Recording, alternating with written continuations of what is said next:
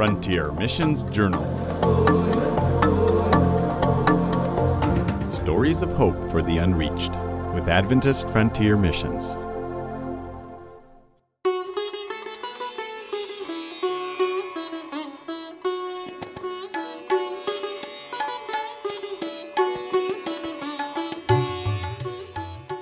Hello, my name is Christian Sharma.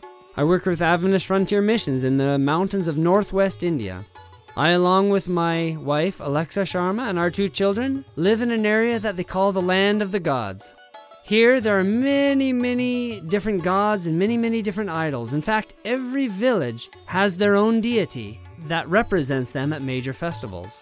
I'm going to tell you a story today about a festival that I went to with a group of people from our village. A long trip that resulted in many new experiences and my eyes being opened both to the darkness and to the light of what God is doing.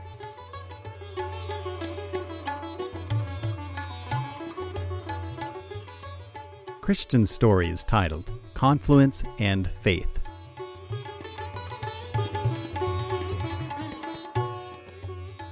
It was a cold winter morning in the mountains of North India. My wife had gone over to the neighbor's house to go get milk. So, where we live, we get milk from our neighbor's cow, and it's always fresh and creamy and good. Well, my wife went over to our neighbor's house, and the neighbor said to my wife, she said, Hey, my husband and I are leading a group on a pilgrimage throughout North India. Do you want to come with us? And my wife thought and said, Well, you know, I have a three month old baby. I don't think I want to come, but maybe my husband would want to go. So she comes running down the stairs of our neighbor's house and across the courtyard where our, our landlord's sheep and goats were. And she crawls up the stairs into our house and she says, Christian, guess what? Our neighbors are going to have a pilgrimage tour that they're leading, and you could go with them. And I thought to myself, this would be an awesome opportunity to learn about the to learn about the culture more and to see more parts of, of India that people think are sacred and that people like to go to. You know, I think I will. I thought this would be an awesome opportunity to get to know more people from our village because everyone that was going was from our village or was a relative from someone in our village. So next thing, I, I went, ran across the courtyard with a, a goat, a sheep, a couple dogs, and a, and a cow, and I run to up the neighbor's steps, about 50 feet in front of our house. I run up there and I, I knock on the door and I said, Auntie. She says, Hello? Oh, come on in, come on in, Christian.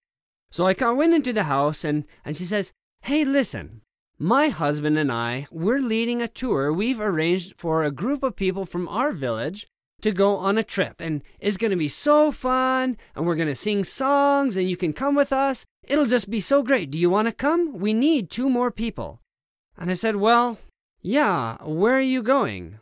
She said, Oh, um, we'll, we'll see the Taj Mahal. We'll go see. I don't, I don't know. I'd have to ask my husband. I'm not sure where we're going. So I said, Well, how long are we going to be gone? Mm, seven days, eight days, nine.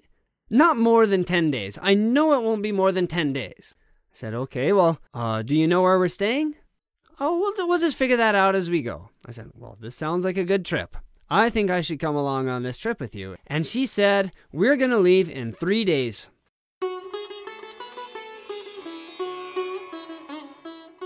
So, three days came, and and I woke up and there was about a foot of new snow all over the ground. So I thought, well, I wonder how the bus is going to come if there's snow all over the ground. How is the bus going to make it to our village? So I woke up at about 4:30 and I trudged out to the road and was waiting for the bus because they said the bus would be there by about 4:30 to 5.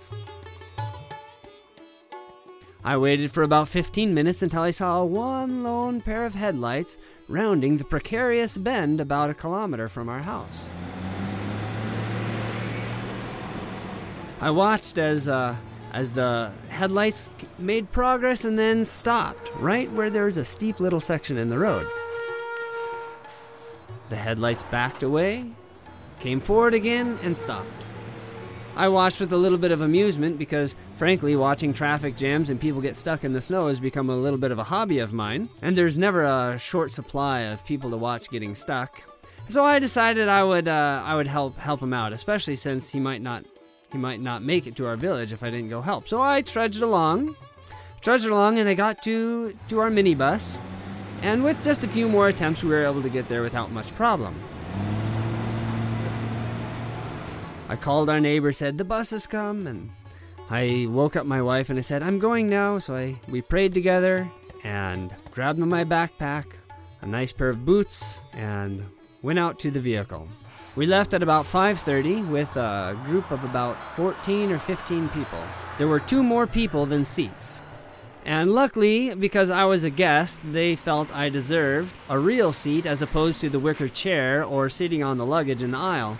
Now, I, being a slightly egalitarian, felt a little bit bad about this, but after the 26th consecutive hour of driving, I was feeling relatively smug about being a guest, and I did not try to deny that role for the rest of the trip.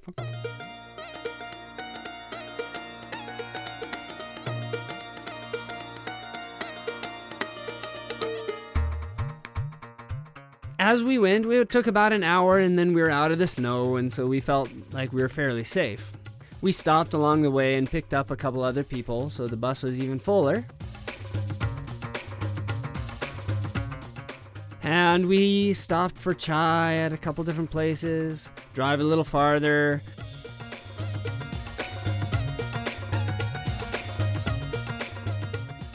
Now we're out of the rain so people could dry their feet from where they were wet in the snow. Drive a little bit far farther, stop again, drink a little more chai, drive a little farther. Stop in another village and say hi to a relative of someone on the bus. Well, after about two hours of driving, someone pulls out a little dolak drum.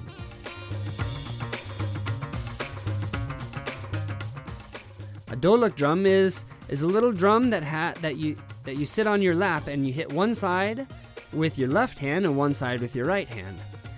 Someone pulled out a dolak drum and started playing a simple beat, and people started to sing.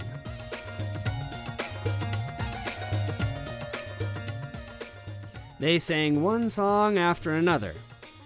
Now, I've worked at summer camps, and I drove bus for a summer camp, and I drove kids to the summer camp on the bus, and so I know that when you get a bus full of people, they'll sing songs and they'll, you know, make jokes and laugh and have a good time.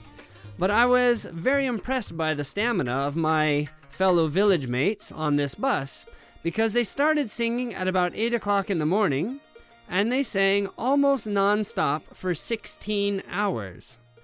Even now, some of the songs that they were singing get stuck in my head. So we were on a pilgrimage. A pilgrimage is not just any road trip. A pilgrimage is a special trip where you specifically go to see religious things. Everyone in the bus was Hindu except for me. The bus was filled with people that were going to see the most sacred places of Hinduism in North India. We finally arrived at the town of Mathura Brindavan, which is the birthplace of Krishna. Krishna is the god that is painted blue and he plays a flute. We got to the town of Brindavan, which was our first stop, and we, we arrived at about 6 o'clock in the morning. And the first thing to do was to go see the, the most important temples and I toured around with my friends. And after we left the city of Mathura Brindavan, we traveled all night long on our bus again, all cramped in a little minibus with two extra people than there were seats, and we arrived in the city of Allahabad.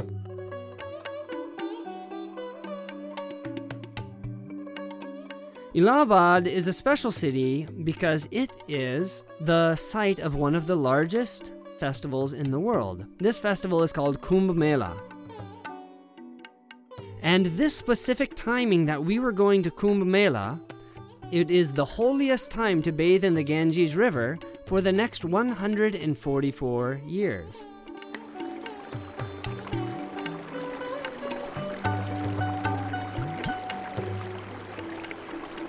The town of Allahabad is special because it is a place where the holy Ganges River meets with the Yamuna River, And they believe that a mythical river called the Saraswati River joins at that exact spot. So they call it the Trisangam, the place where three rivers meet.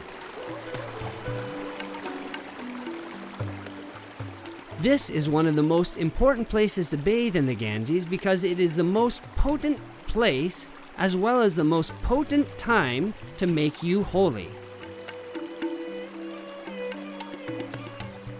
Now, I honestly don't know if all my friends believed all of the things that they said this bathing in the river would do for them, but whether or not they believed it, they thought it was important to do anyway. We arrived at about 4:30 that morning, and we parked in a giant parking lot. And everyone was so tired that everyone said, "We're just to sleep until morning." And then in the morning we'll walk down to the river and we'll take a bath. Two of my friends, my closest friends on the trip, they said, "No, we want to go bathe in the river tonight. We want to bathe before it gets light." So at 4:30 in the morning after having two long nights of travel on a bus, we start making the walk to the Ganges River.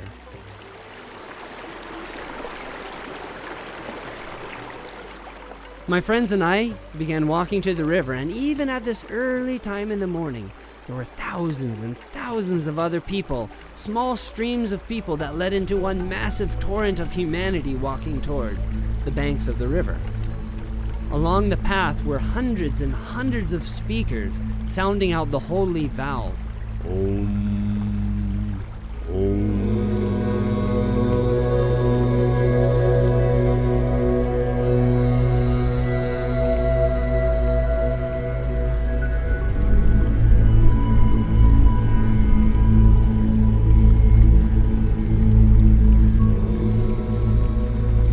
Alongside of me, a naked man painted blue with blue ash is walking beside me, holding a pitchfork, walking to the river. Beside him was a was an old lady hunched over like a coffee table with the help of her grandson, walking towards the river.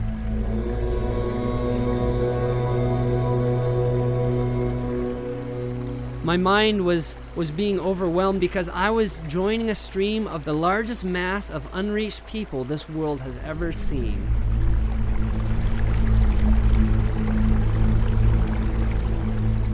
Thirty million people walking to the Ganges River to take a holy bath. I put my cell phone in my hat so that I could listen to something to distract my, my mind from the from the reality of the situation that I was witnessing. I turned on the song from Andrew Peterson.